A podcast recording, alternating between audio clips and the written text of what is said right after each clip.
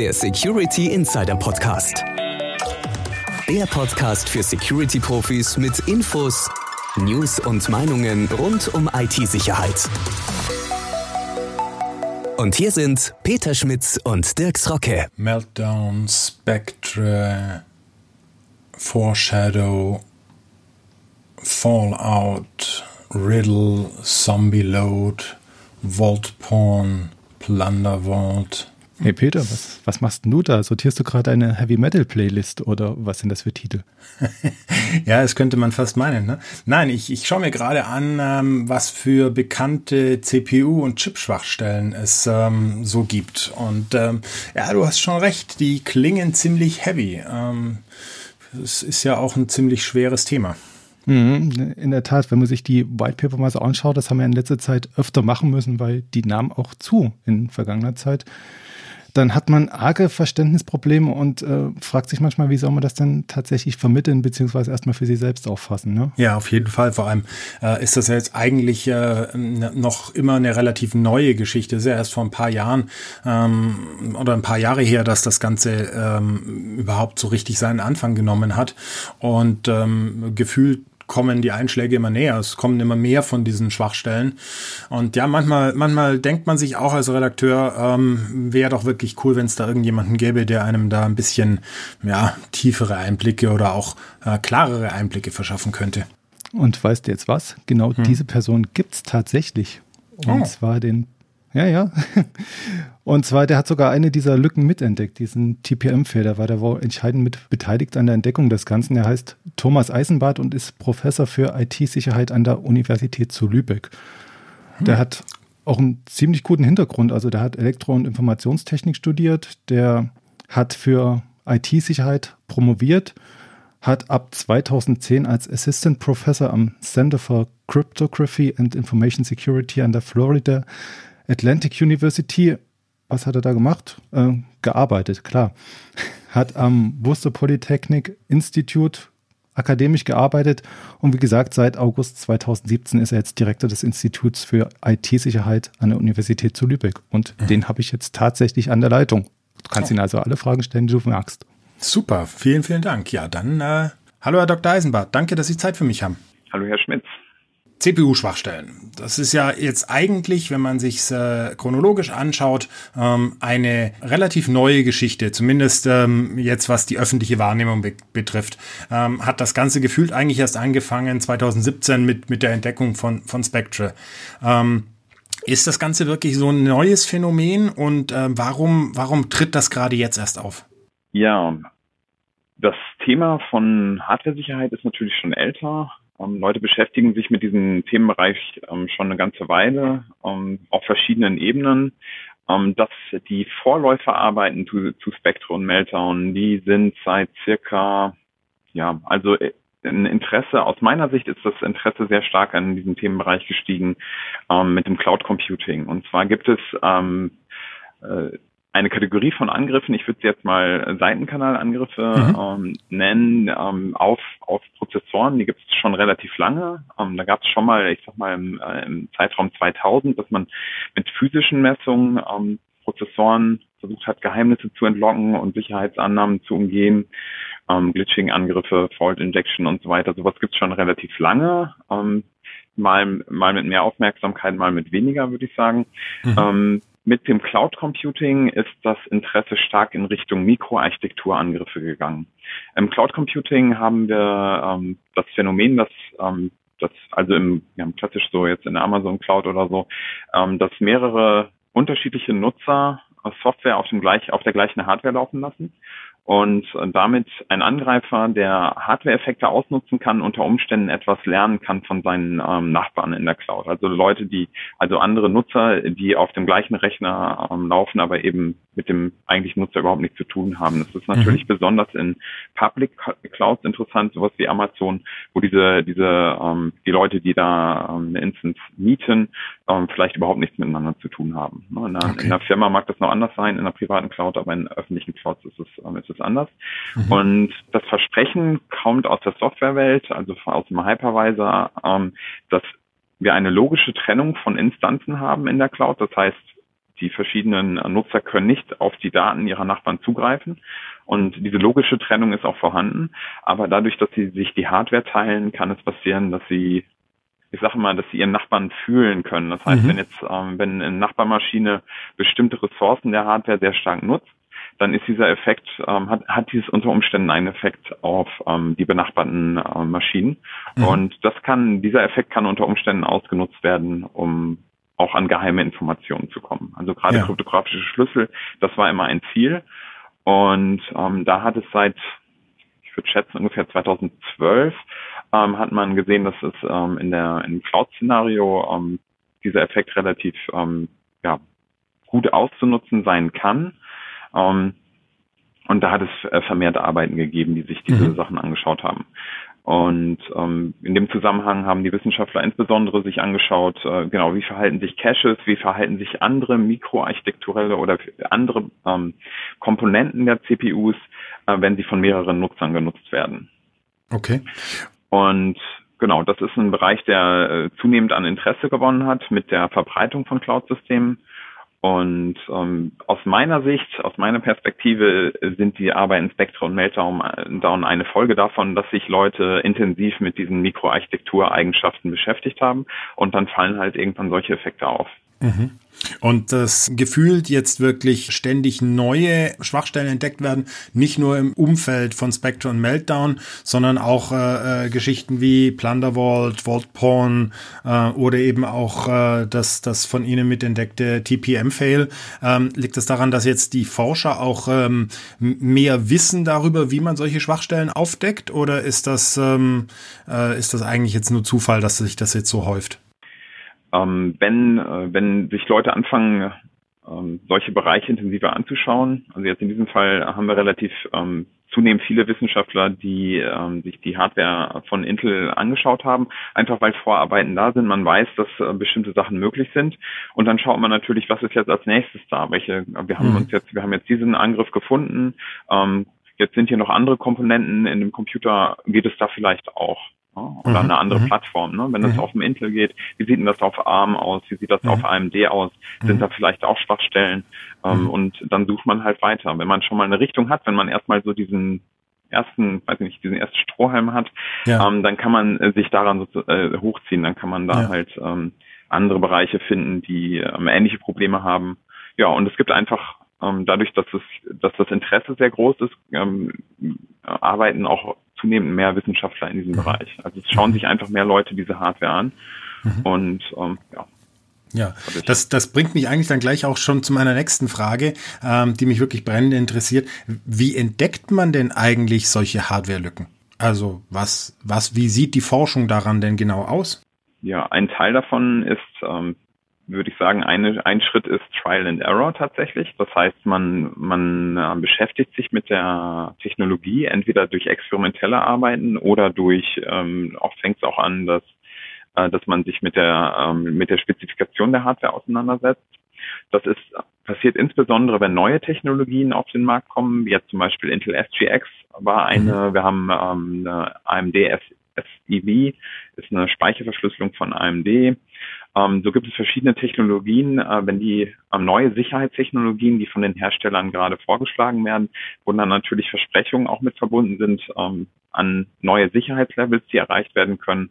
Und da schaut man sich als Wissenschaftler natürlich ganz gerne mal an, ähm, wie sie diese Versprechen erreichen wollen und ähm, ob und ob im Design noch irgendwelche Fehler vorhanden sein könnten mhm. um das mal so zu sagen. Das andere ist jetzt tatsächlich, wenn wir uns ähm, äh, Hardware-Eigenschaften anschauen, wie jetzt Caches äh, und so weiter, ähm, da gibt es inzwischen auch Wissenschaftler, das ist, glaube ich, relativ neu. Also das eine eben äh, Versuch und Irrtum. Wir, wir machen Experimente auf der Plattform und messen aus, wie sich äh, die Systeme verhalten.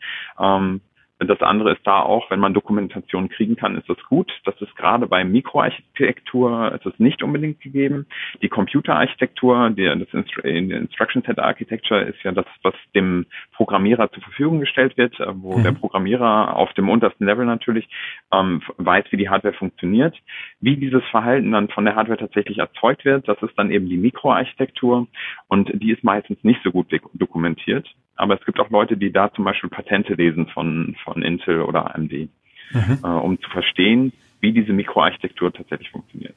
Also mhm. entweder experimentell oder wenn Dokumentation vorhanden ist, eben um diese Informationen aus der ja. Dokumentation zu ziehen. Okay. Sie haben ja jetzt selber ein Framework, das heißt Microwalk Framework, äh, mitentwickelt, ähm, das spezifisch dazu dient, solche, ähm, äh, solche Schwachstellen aufzudecken. Was hat es mit diesem Framework auf sich und ähm, wie, wie funktioniert das? Ja, also das Ziel ist natürlich, was ich bisher beschrieben habe, ist eher experimentelle Arbeit. Ähm, man würde das natürlich sehr gerne automatisieren und das ist auch genau das Ziel des äh, Microwalk-Tools. Ähm, allerdings muss ich dafür jetzt nochmal unterscheiden. Ähm, das eine ist die Ursache, ähm, die Mikroarchitekturen, äh, mikroarchitekturellen Effekte, also wie die Hardware bestimmte Befehle oder äh, Befehle ausführt, wie sie bestimmte ähm, Ressourcen verwaltet. Ähm, das würde ich mal sagen, sind die Ursachen dafür, dass wir in, in Software ein Laufzeitverhalten kriegen, das vom Geheimnis abhängt. Ähm, wenn wir jetzt Sicherheitssoftware nehmen, wenn wir zum Beispiel kryptografische Software nehmen, ähm, dann kann es, können diese mikroarchitekturellen Effekte dazu führen, dass ähm, äh, dass wir ein geheimnisabhängiges Laufzeitverhalten kriegen. Und das kann dann von außen gemessen werden. Das ist im mhm. Spectrum und vielleicht Meltdown ist das einfachere Szenario. Im Meltdown im Endeffekt das gleiche. Das heißt, wir lesen einen Speicherbereich. Ähm, den dürfen wir eigentlich nicht lesen. Mhm. Ähm, deswegen passiert das Ganze nur spekulativ. Ähm, äh, aber es wird eben trotzdem noch ausgeführt. Dann werden diese ähm, Daten, die wir spekulativ gelesen haben, werden durch Zugriffe in den, in den Speicher ähm, äh, werden die in Cache-Zugriffsmuster umgesetzt und diese Cache-Zugriffsmuster können wir dann von außen wieder sehen. Dabei greifen wir nie direkt auf geheime Daten zu. Das heißt, der Angreifer kann nie direkt die geheimen Daten sehen. Er kann immer nur ähm, Verhaltensweisen der Hardware ähm, äh, beobachten. Also das heißt, mhm. Effekte, die ähm, die Zugriffe des in diesem Fall spekulativ ausgeführten ähm, Codes ähm, auf den eigenen Code haben. Nur diese, nur diese Effekte kann der Angreifer sehen. Das heißt, es sind immer so indirekte Effekte, die er durch eine Veränderung seines eigenen Laufzeitverhaltens messen kann. Mhm. Ähm, das heißt, wir haben einmal die Ursache, das ist das, was die Hardware tut. Jetzt im, äh, im, im Meltdown-Fall, ähm, dass, äh, dass Daten spekulativ gelesen werden, obwohl sie eigentlich, ähm, obwohl der Prozess eigentlich gar nicht darauf zugreifen können sollte. Das ist also der, der Effekt äh, oder die, Entschuldigung, die Ursache. Und der Effekt, dass wir das Ganze ausnutzen können, ist dann eben, dass ähm, der, der ähm, der Angreifer sein eigenes Laufzeitverhalten messen kann, um diese geheimen Informationen aus dem System rauszuziehen. Mhm. Und äh, das, äh, das MicroWalk-Tool setzt eben auf dieser zweiten Seite an. Wir, ähm, das äh, Tool analysiert Software darauf, ob es dieses Laufzeitverhalten aufweist oder eben nicht. Und das mhm. Ziel ist hier eher die Mikroarchitekturangriffe, Cache-Angriffe. Ähm, äh, wenn Software von sich aus äh, ein, äh, ein nicht konstantes Laufzeitverhalten aufweist, dann können wir über, ähm, über Mikroarchitekturmessungen äh, können wir versuchen, geheime Informationen zu lernen. Und das Microwalk-Tool analysiert Software auf dieses Laufzeitverhalten, das mhm. eben Geheimnisse äh, mhm. ja, verlieren ja, kann. Ja. Gibt es denn Mikroarchitektur, die ähm, äh, dieses Laufzeitverhalten quasi ähm, normalisiert, dass äh, selbst wenn die Software dafür verwundbar wäre, die Mikroarchitektur ähm, dafür nicht äh, anfällig ist? Ähm, je einfacher die Mikro, äh, je einfacher die Architektur, desto weniger Laufzeit, äh, datenabhängiges Laufzeitverhalten haben wir. Also wenn wir mhm. auf alte Mikrocontroller zurückgehen, da ist relativ wenig Laufzeitverhalten, datenabhängiges Laufzeitverhalten vorhanden. Mhm. Äh, viele von den neuen Technologien, ähm, die auf Hochleistungsprozessoren eingesetzt werden, wie Caches, Caches sind eine ganz tolle Sache, ähm, spekulative Ausführungen, ähm, wie ja, was wir jetzt bei Meltdown gesehen haben, aber auch schon ähm, ähm, Branch Prediction ähm, und so weiter. Also mhm. alles, was, was spekulativ, was der Prozessor macht, ohne genau zu wissen, dass äh, ohne äh, die Daten komplett ausgewertet zu haben, weil die vielleicht noch nicht vorhanden sind oder so. Äh, all diese Sachen führen dazu, ähm, dass das Verhalten für den Softwareentwickler nicht mehr vorhersehbar wird. Mhm. Also es ist einfach schwieriger wird vorherzusehen, wie sich die Hardware am Ende verhalten wird und was, äh, wie viel Datenabhängigkeit äh, dann am Ende in der Laufzeit auftauchen. Mhm. Das, das sind alles Optimierungen, ähm, die äh, ja aus der aus der ähm, äh, Rechenarchitektur stammen, äh, wo mhm. das Ziel ist, den, die, den Durchsatz zu erhöhen, also die max maximale Rechen, ähm, Rechenleistung aus dem System rauszukitzeln. Und das heißt, was man da macht äh, bei Optimierung, man versucht immer den Fall, der häufig auftritt, möglichst schnell abarbeiten zu können. Damit können Sie dann am Ende den Durchsatz äh, maximieren mhm. ihrer Mikro, ähm, ihrer, ihrer, ähm, ja, ihres, äh, ihres Systems, also eine mhm. maximale Anzahl an Instruktionen pro Zeit ausführen.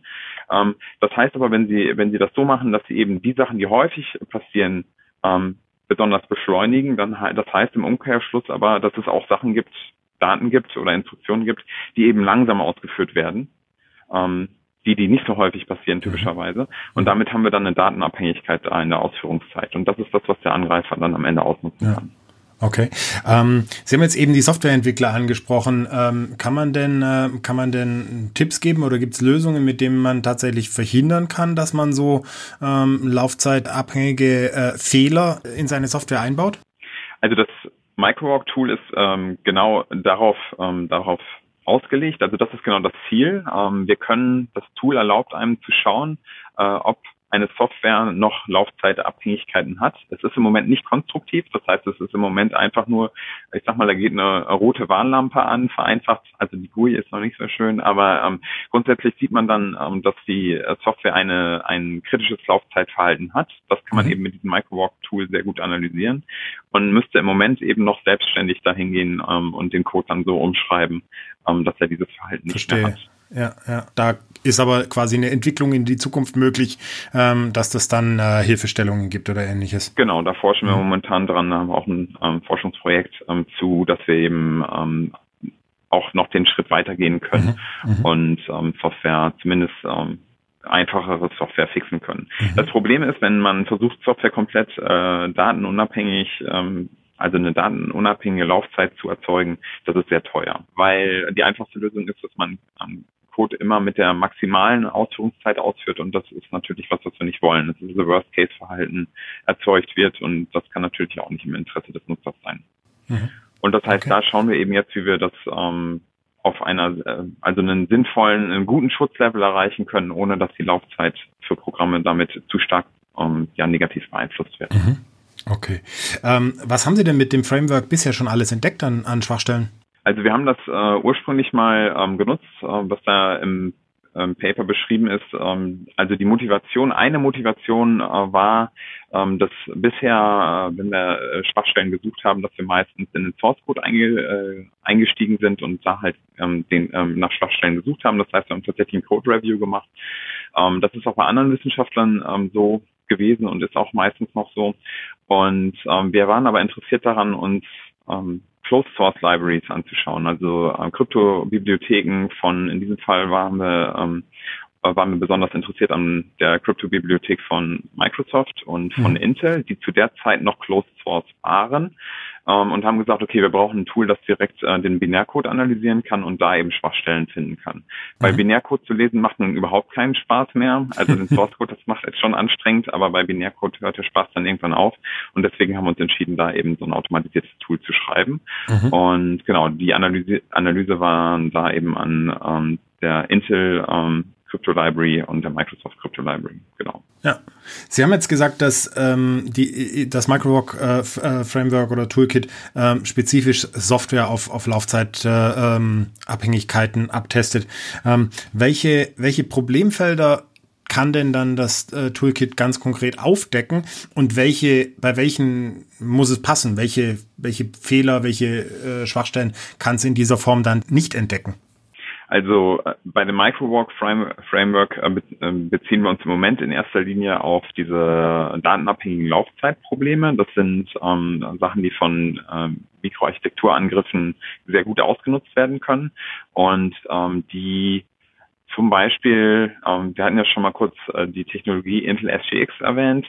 Mhm. Es gibt viele Sicherheitstechnologien wie Intel SGX, ähm, die äh, die ähm, Software in, in besonderer Weise in einem System schützen können. Also es sind typischerweise eben Trusted Execution Environments, wo die Hardware sie unterstützt, bestimmte Prozesse oder Prozessteile vom Rest des Systems sehr effizient zu schützen.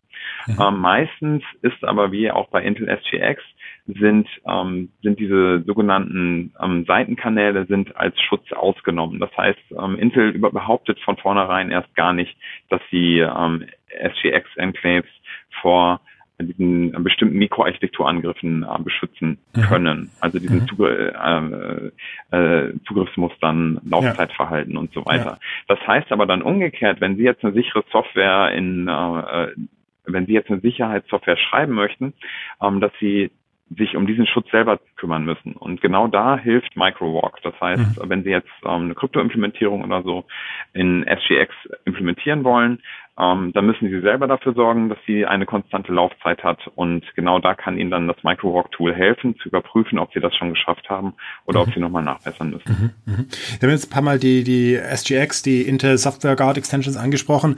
Ähm, ist, es das, ist das eigentlich nicht äh, ein bisschen eine, eine frustrierende Sache, dass äh, man quasi gerade in, in einer Technologie, die für mehr Sicherheit sorgen soll, ähm, dann äh, die, entdeckt, dass diese angreifbar ist? Oder ist das jetzt nur quasi, weil man spezifisch einen Blick auf Sicherheitsfunktionen wirft, dass das dort auftaucht?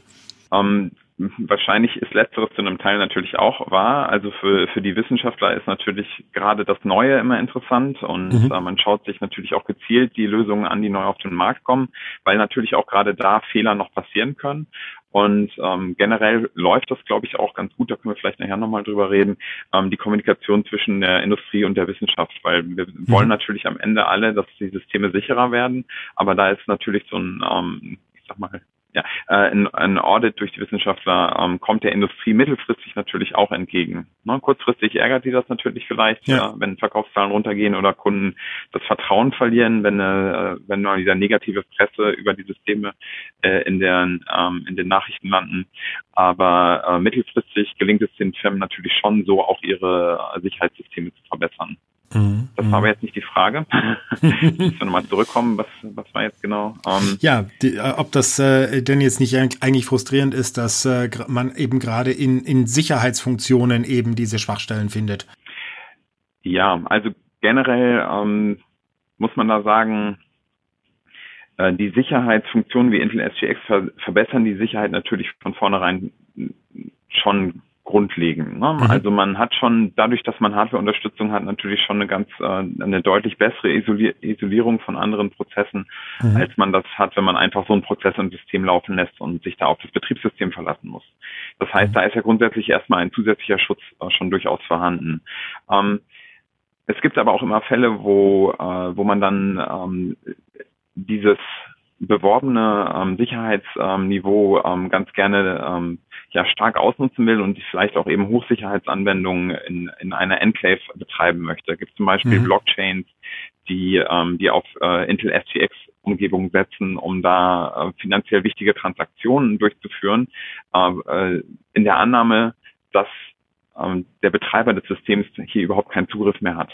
Also das sozusagen mhm. die Annahme, Intel SGX ähm, stellt uns eine sichere Ausführungsumgebung ähm, zur Verfügung und selbst der Betreiber des Systems hat keine Möglichkeit mehr da reinzufunken.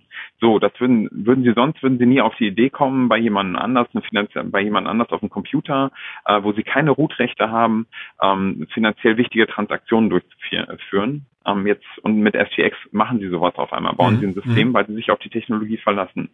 Und ähm, das ist natürlich schon deutlich besser geschützt, aber ob sie dieses hohe Schutzniveau, das in Anführungsstrichen beworben wird, ähm, ob sie das dann ähm, zu jeder Zeit ähm, sicherstellen können, ist eben die andere Frage. Und da sehen wir jetzt natürlich, ähm, dass jemand mit, mit Root-Rechten, ähm, also ein sehr starker Angreifer, ähm, äh, schon noch Möglichkeiten hat, in diese Systeme reinzukommen. Und da muss man mhm. einfach sagen, es gibt keinen perfekten Schutz. Auch Intel SGX sozusagen kann mhm. keinen mhm. perfekten Schutz bieten.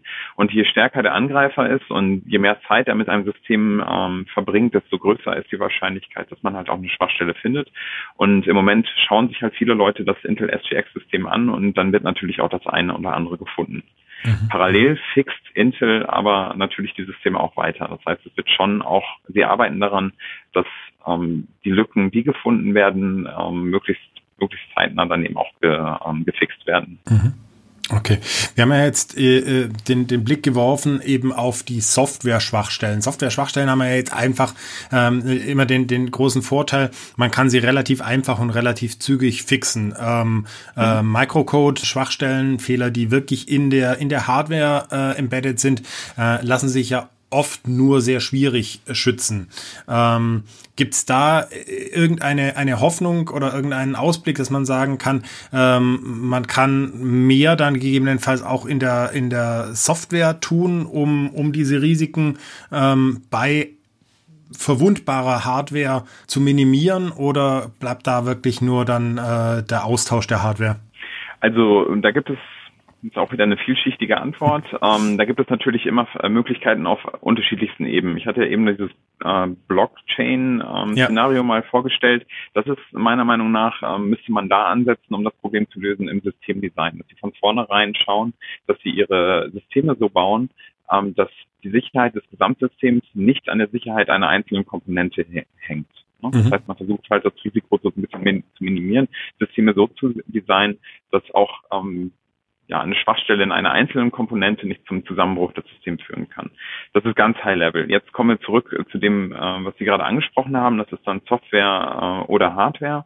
Ähm, zum einen ähm, die Hardware-Probleme, die jetzt auftreten, ähm, genau, die werden in Hardware gefixt. Das dauert aber eben ein paar Jahre. Ne? Also mhm. Intel hat auch seine Entwicklungszeiträume.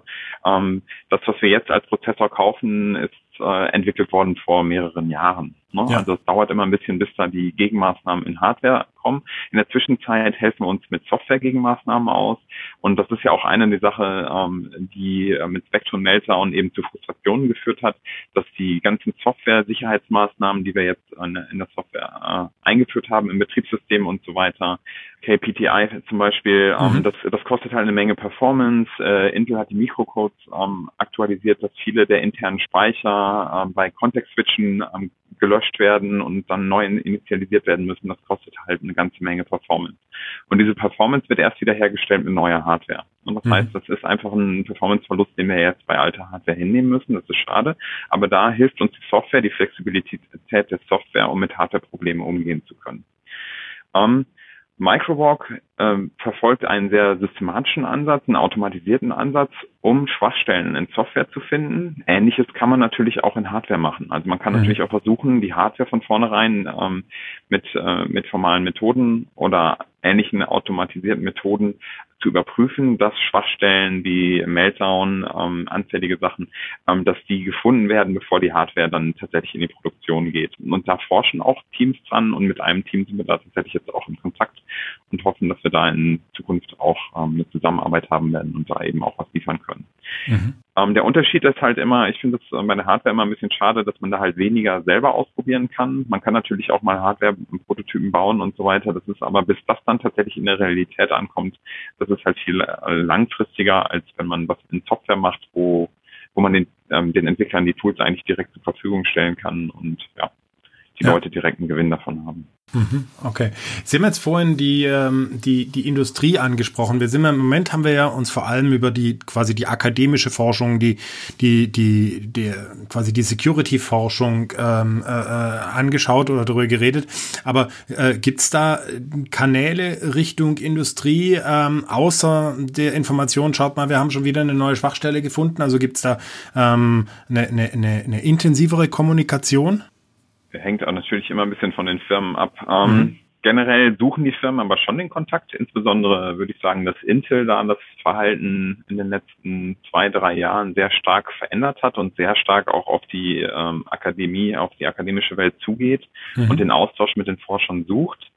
Ähm, ein Mechanismus, der, der, den Sie eben angesprochen haben, wenn das Kind in den Brunnen gefallen ist, wenn also eine neue Schwachstelle gefunden wurde, ist, dass Firmen, die meisten Firmen, auch gerade im Hardware-Bereich inzwischen ähm, so Responsible Disclosure-Programme haben. Das heißt, dass sie Forschern eine Ansprechstelle bieten oder generell, also Sicherheitsforschern generell, ne, also mhm. wer auch immer das ist, ähm, eine Ansprechstelle bieten, einen Kontakt, an den sich die ähm, Leute wenden können, wenn sie eine Schwachstelle gefunden haben und das dann auch tatsächlich bearbeitet wird. Es gibt immer noch ein paar ältere Firmen, sag ich mal, die vielleicht auch schon lange ähm, im Geschäft sind, ähm, bei denen das noch nicht so ganz rund läuft. Ähm, und ähm, weil der Bedarf vielleicht auch einfach noch nicht da war. Und das ändert sich dann vielleicht über Nacht. Bei Intel hat es sich ja mit, mit Spectrum Meltdown doch sehr stark verändert in einer relativ kurzen Zeit. Und ähm, dann reagieren die Firmen. Das dauert manchmal ein bisschen länger, manche kriegen es halt ein bisschen schneller hin. Intel ist, hat aus, aus unserer Erfahrung ähm, da massiv investiert in den letzten Jahren und mhm. ähm, versucht eben die Information, also die Kommunikation mit den Wissenschaftlern aufrechtzuerhalten, Ergebnisse möglichst früh zu erfahren und ähm, diese Informationen, die sie dann auch kriegen, möglichst schnell ähm, in Patches und ähm, Produktupdates ähm, zu integrieren. Mhm. Und die arbeiten dann natürlich dann auch mit der Softwarewelt zusammen. Ne? Also ja. wenn die Probleme auf der Hardware-Seite nicht zu fixen sind, dann müssen sie natürlich auch mit den Betriebssystementwicklern reden. Mhm. Und das hat ja bei Spectrum Meltdown und auch bei nachfolgenden Systemen eigentlich halbwegs gut geklappt. Also ja. dass die Fixes ähm, bereitstanden mit der ähm, mit der Veröffentlichung der Ergebnisse. Mhm.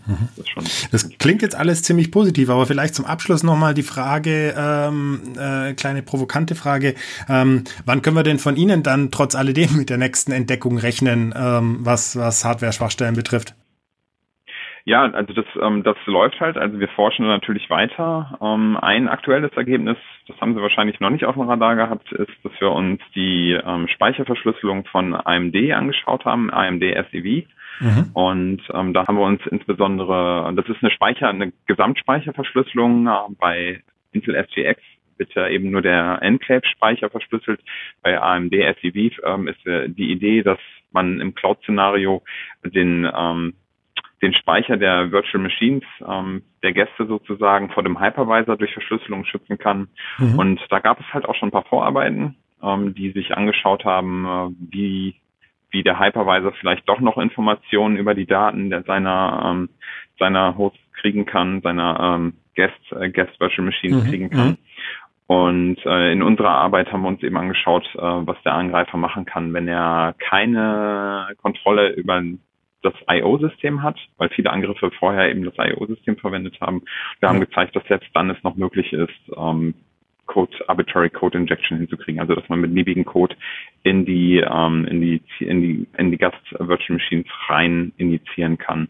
Okay. Ähm, einfach nur dadurch, dass die Verschlüsselung in dem System keinen Integritätsschutz hat. Das heißt, der, mhm. ähm, die Maschine weiß im Endeffekt nicht, ob die Daten tatsächlich von ihr geschrieben wurden oder nicht. Sie mhm. weiß nur, dass die Daten verschlüsselt sind. Und dann kann man eben Daten verschieben im System und dadurch ähm, ja, beliebigen Code ja. sozusagen ja. in das System initiieren. Ja. Wundert es Sie, dass, dass sowas bei, sagen wir mal, ja doch einer, einer, einer großen Firma wie, wie AMD passiert oder ist das der Komplexität geschuldet, dass sowas automatisch irgendwo passiert?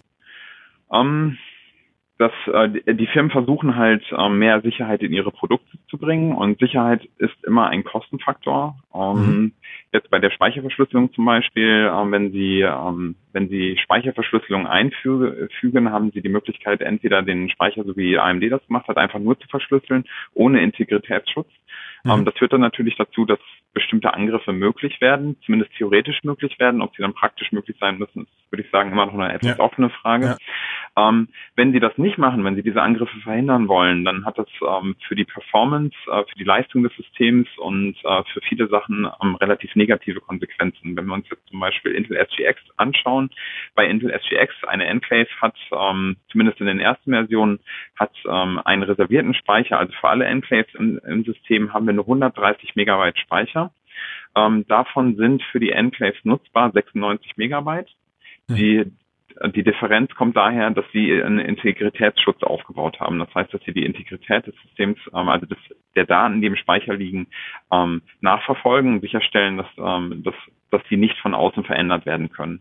Mhm. Das heißt, wir haben einen Verlust von, was ist das, gut 30 Prozent ja. ähm, äh, für den Integritätsschutz. So, wenn Sie jetzt einen Server betreiben und Sie haben da, weiß ich nicht, 180 Gigabyte Speicher investiert, ähm, dann würden sie den natürlich auch am liebsten so weiter benutzen, wollen ihren Gästen vielleicht auch erlauben, die äh, Verschlüsselung zuzuschalten oder abzuschalten. Wenn sie denen dann sagen, wenn sie die zuschalten, haben sie 30 Prozent ähm, Speicherverlust, das werden die akzeptieren oder auch nicht. Mhm. Äh, wahrscheinlich freuen sie sich da nicht so drüber. Und ähm, zusätzlich haben sie dann auch noch einen ziemlichen Performanceverlust, weil die, ja. der, die Integrität ja eigentlich immer erst äh, überprüft werden muss, und dann können Sie weitermachen. Während bei Verschlüsselung, die können Sie natürlich, während die Daten vom Speicher in die CPU geladen werden, können Sie die ähm, Daten entschlüsseln. Das ist eine ganz leichte Latenzveränderung. Das macht eigentlich so den, ähm, hat hat performancemäßig nicht so die großen Einbußen. Mhm. Und das ist der Grund, warum ich vermute, dass AMD das so umgesetzt hat, wie sie das umgesetzt haben. Es ist einfacher mhm. und es hat einen sehr kleinen Impact auf die Benutzbarkeit. Ja. Und mit dem Nachteil, sie kriegen natürlich einen besseren Schutz, aber sie kriegen dann eben keinen perfekten Schutz. Mhm. mhm. Ja, also das heißt, ähm, äh, wir werden mit mit äh, dieser Art von Schwachstellen auch weiterhin zu tun haben, wenn ich das äh, jetzt quasi so als Fazit aus äh, unserem Gespräch ähm, heraus entnehmen kann.